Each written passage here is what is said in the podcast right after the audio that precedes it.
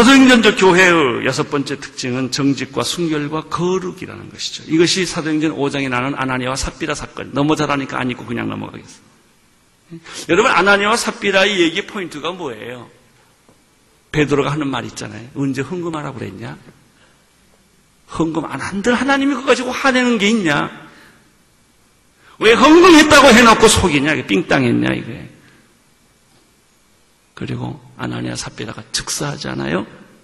이 기준으로 보면 살아남을 사람에게 하나도 없어. 나를 포함해서. 그게 무- 무슨 얘기예요? 교회 본질은 거룩이다. 이게.